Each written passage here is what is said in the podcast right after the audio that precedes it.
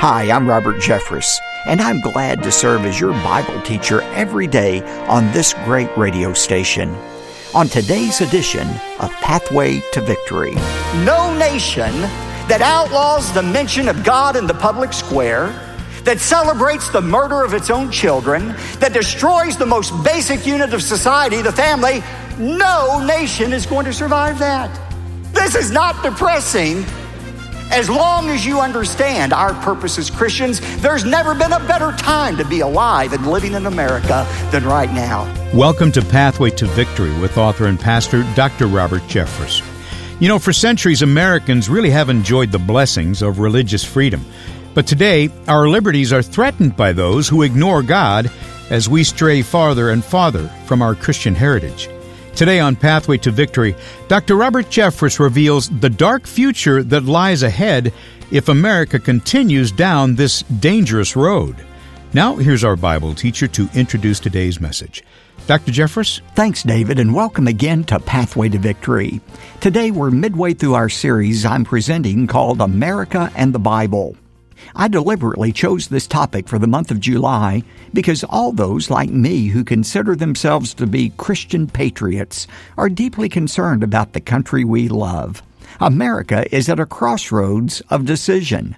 Will we choose to honor the foundation on which our great nation was established? Or will we keel to the pressure from idealists who believe their woke interpretation of tolerance has created a new day for America? Well, this tension inspired me to write a book for you and your family. It's intended to ignite renewed confidence in our nation's Christian heritage. And along the way, as you hear the stories about America's beginnings, this book will debunk the myths that have become so commonplace today. My new book is called America is a Christian Nation. And when you give a generous gift to support the ministry of Pathway to Victory, you're invited to request your copy. We'll go into greater detail later, but first, I want you to hear an intensely personal message I delivered to my home congregation at First Baptist Dallas, long before the overturn of the disastrous Roe v. Wade ruling by the Supreme Court. Make no mistake about it, America is still facing the results of abortion. The issue has now been moved to the states. But any nation that sanctions the murder of unborn children is destined for God's judgment. For that reason, I want you to hear this relevant message titled America at the Crossroads. You remember a few years ago when God led us to completely recreate this campus here in downtown Dallas that covers six blocks you all gave because of your love for God. You gave $135 million to be able to build the largest church building program in history, and you did it debt free because of your generosity. It was a great thing what God did in the midst of this recession that we were in a few years ago. But once we had the money, then we were faced with the task okay, what do you do with all the old buildings? How do you remove hundreds and hundreds and hundreds of thousands of square feet of space in all these old buildings? And so we met with the demolition people and they said, Well, Pastor, the best way to do this is through an implosion. And they said, This is what we're going to do. We're going to take hundreds of pounds of dynamite. We will attach the dynamite to key structural supports within these buildings. We'll explode the dynamite. There'll be a pause, and then the law of physics will take over, and the buildings will collapse under their own weight. I said, Well, that sounds good to me. Let's go for it. Who will ever forget on that Saturday morning in October a few years ago when we watched the implosion of the First Baptist Church in Dallas? I mean, it was exciting stuff. We had the news media from all over the world here. CNN was there, but more importantly, Fox News was carrying it live on Fox and Friends. Everybody loves an implosion. And we stood on a building overlooking our campus and they had that big red button. I tell you, I've never been more excited. They did the countdown five, four, three, two, one. And then Mark Lavorne and Tom Leppard and I pressed the red button. And after the pressing of the red button, that was followed by the exploding dynamite. And the exploding dynamite was followed by nothing. Absolutely nothing happened. I cannot tell you the unholy thoughts that were going through my mind at the moment. I mean, my first thought is which staff member am I going to fire first for this?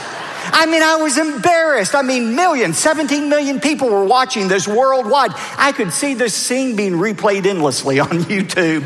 Pastors, implosion, a dud.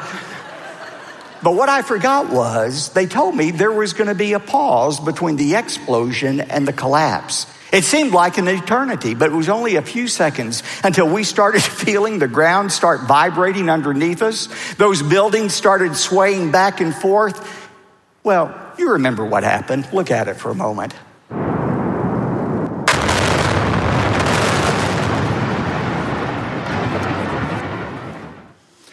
I learned something that morning about implosions. They are sudden, they are dramatic. They begin with a series of seemingly unrelated explosions, followed by a pause, and then a sudden collapse.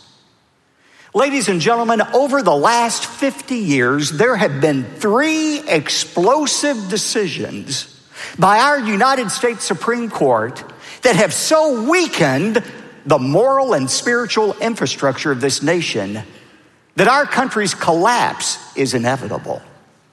We've already had the explosions. The implosion is coming. We're just living in that moment of delay. You say, well, what are those explosive decisions, Pastor?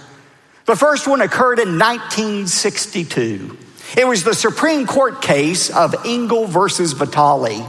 This is the case that removed prayer from the public schools. Of course, this was just the first in a series of court decisions against Christianity and faith in the public square. In 1963, Bible reading was removed from the school, and on and on and on it went until 1980. In the case of Stone versus Graham, the United States of the Supreme Court said you can no longer even post copies of the Ten Commandments in a Kentucky school. And why did the court say you can't do that? If I were to summarize the court's ruling, you would think I was making it up. So I want you to hear verbatim why the Supreme Court of the United States now says you can no longer post the Ten Commandments in a school. Quote, if the posted copies of the Ten Commandments are to have any effect at all, it will induce the school children to read, meditate upon, perhaps venerate and obey the commandments, this is not a permissible state objective under the Establishment Clause of the First Amendment. Can you believe that? The Supreme Court says we can't post those Ten Commandments in a school because if we post them, the children might actually read them. And if they read the Ten Commandments, they may begin to respect them, to venerate them. And if they begin to respect the Ten Commandments, God forbid, they might actually obey the Ten Commandments, and that's unconstitutional. How in the world do you explain that?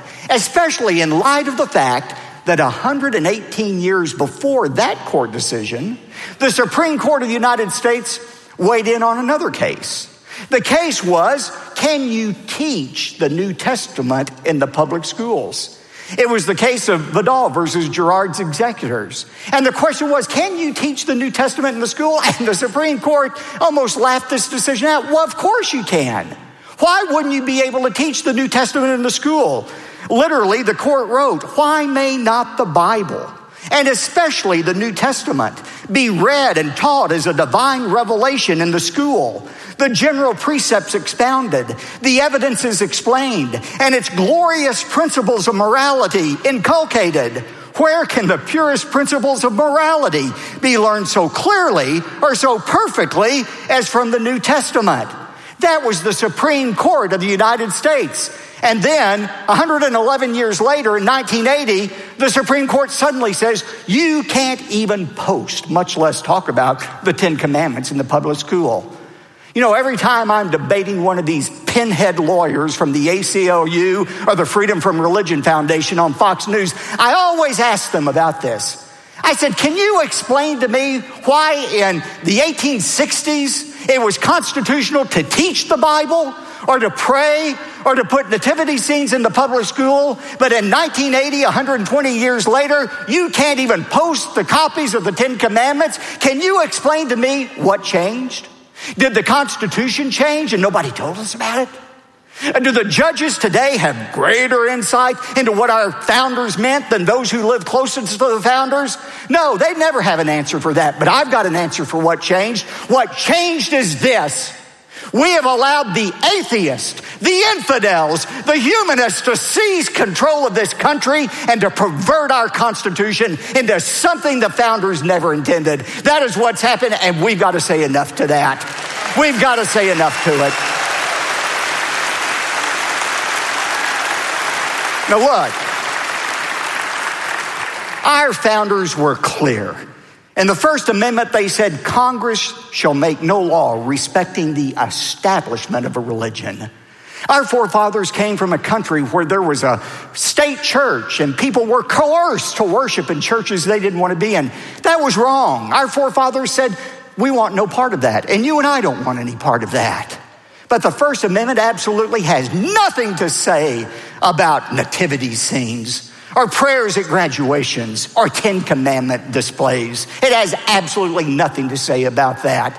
Our country was founded as a Christian nation. And although we allow and welcome people of all faiths or no faiths, this country was founded as a Christian nation.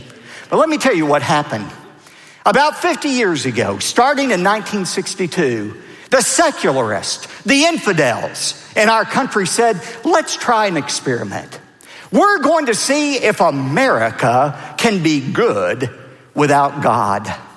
That is, instead of abiding by the moral absolutes found in God's Word, we'll just let everybody form their own morality.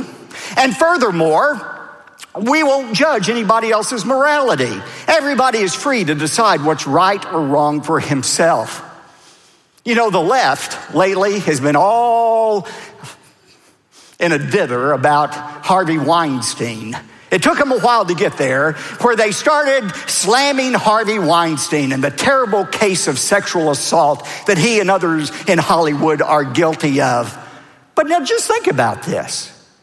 Who's to say, according to their thinking, that Harvey Weinstein is wrong? Who's to say that it's wrong to sexually assault somebody? Maybe Harvey Weinstein was just following his own morality that he developed for himself.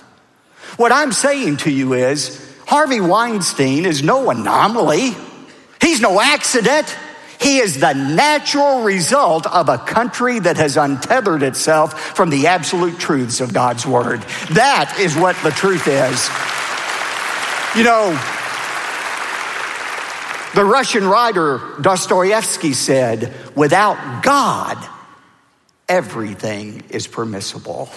And that's what we're seeing in our country. The first explosion was the removal of any acknowledgement of God from the public square and public discussion. The second explosion occurred in 1973. And it was a case that actually started right here in Dallas, a few blocks from this church. 1973, the case of Roe versus Wade, the court case that legalized abortion in our country. And since the Roe decision, more than 60 million children have been murdered in the womb, and an additional 1.3 million children are murdered every year through abortion.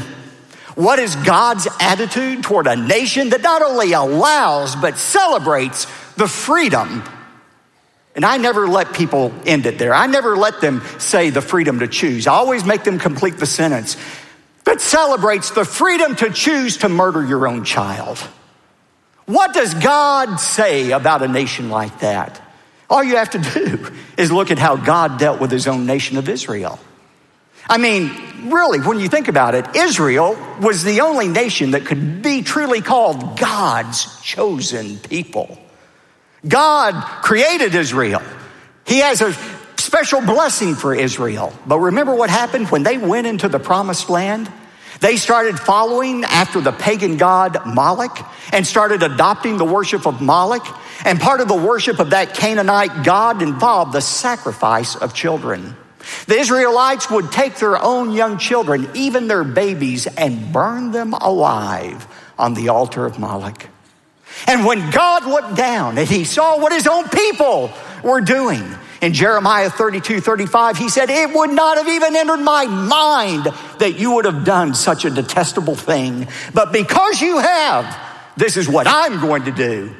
I will raise up the Babylonians, the terrorists of your day, if you will, and they will invade your land and they will take you captive. And that's exactly what God did. If God is going to deal with his own nation of Israel that way, is there any real doubt of what God is going to do to America? The third explosion occurred January the 26th, 2015. It was the case of Obergefell versus Hodges. This was the Supreme Court case that legalized same sex marriage. Now, I know, look, I know what some of you are thinking. Oh, Pastor, why do we have to talk about that? Why do we have to talk about it? I mean, if gays want to get married, they love one another, why do you get so worked up about that? It's no skin off of your nose. You must be homophobic to talk about this. No, we don't hate gay people. We don't hate anybody. But the reason we stand against gay marriage is because we know how that story ends. We know what the end result is. Sociologists have done a long term study uh, the Hoover Institute has done a long term study of Scandinavian countries that legalized same sex marriage years ago. And you know what they discovered? It was very interesting. They discovered after 10 years, not that many gays actually ended up getting married. What they found was instead the rate of heterosexual marriage declined precipitously. You say, well, wait a minute, that doesn't make any sense. Why would gays being allowed to marry have anything to do with the heterosexual marriage rate declining? That's an easy one. Whenever you counterfeit something, you cheapen the value of the real thing. I mean, if marriage is whatever you want it to be a man and a woman, two men, two women, three men and a woman if it's whatever you want it to be, why even bother of going through the hassle of getting married? And that's what's happening in our country already. In the last two years, the marriage rate has declined among heterosexuals to the lowest in 92 years. And we know the implications on society for that. We know what happens when children are reared in an atmosphere without a father or a mother. I mean, sociology studies have shown that SAT scores plummet, depression and suicide rates, drug use increase. You see, children are designed in such a way that they need both a father and a mother. You know, Sara McLanahan is a sociologist at Princeton University. Now, this isn't Dallas Theological Seminary, this is Princeton University. And she said one time if we were trying to design the ideal arrangement, environment in which to rear a child, it would be one in which the child was connected to both of its biological parents. You know, I remember so well a few years ago when one of these decisions attacking traditional marriage came down from the Supreme Court. I was on Fox News the night of that decision uh, debating a gay activist. And I'd done some research on him and uh, discovered that he and his partner had just adopted a child. And so I was talking about the sociological studies of why children need both a father and a mother. And as I was talking about that, he interrupted me and he said, Pastor, I just want you to know I'm offended by what you're saying because you're suggesting that a heterosexual relationship is superior to a homosexual relationship. I said, Well, sir, I'm sorry you're offended. But the fact is, you wouldn't be alive here and arguing with me tonight if it were not a heterosexual relationship that had brought you into this world. I mean, that is God's way of saying this is a special relationship. Now, I know that's not always possible to have a father and mother, death, divorce, other things, but government ought to be encouraging that ideal relationship instead of counterfeiting it. Now, here's my point in all of this. What I'm simply saying is this no nation that outlaws the mention of God in the public square that celebrates the murder of its own children, that destroys the most basic unit of society, the family, no nation is going to survive that. The explosions have already happened. Uh, the implosion is coming. We are just living in that in between time. What are we supposed to do about that? Some of you are saying this is the most depressing message I've ever listened to. I know what I want to do. Let's just pass around the revolvers and end it all right here in the service. No, this is not depressing. As long as you understand our purpose as Christians, if you understand our purpose as Christians, there's never been a better time to be alive and living in America than right now, as long as we understand the mission. What are we supposed to be doing right now? Jesus told us in Matthew chapter 5. Turn there to Matthew 5, verse 13. You probably never thought we'd get into the Bible. Here we are right now. Matthew 5. Jesus said, first of all, you are the salt of the earth, verse 13. But if the salt has become tasteless, how will it be made salty again?